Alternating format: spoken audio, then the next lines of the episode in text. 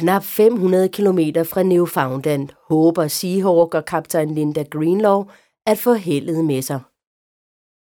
Forløbig har det været en elendig sæson for Seahawk. Udstyrsproblemer og dårlig fangst har kostet dem tid og penge.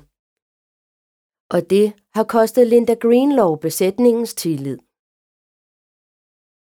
Den første signalbøje er i vandet. Når besætningen har sat 50 km hovedlinjen ud, lad de udstyrede flyde frit.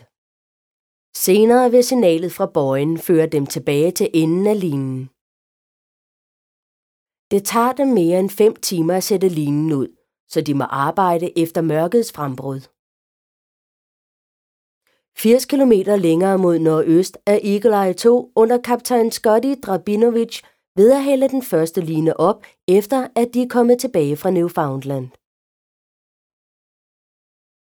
For fem dage siden mistede Scotty et besætningsmedlem, da Kenny faldt på dækket.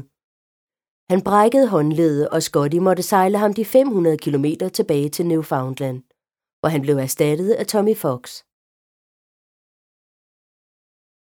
Nu skal Scotty indhente de 40.000 dollar, det kostede ham i brændstof og manglende fiskeri.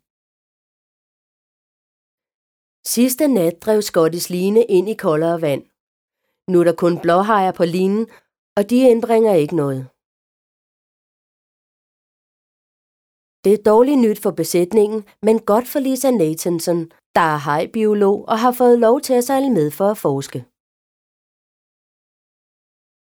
Med mindre Scotty finder et bedre område, får han ikke dækket udgifterne, og så får besætningen ingen løn.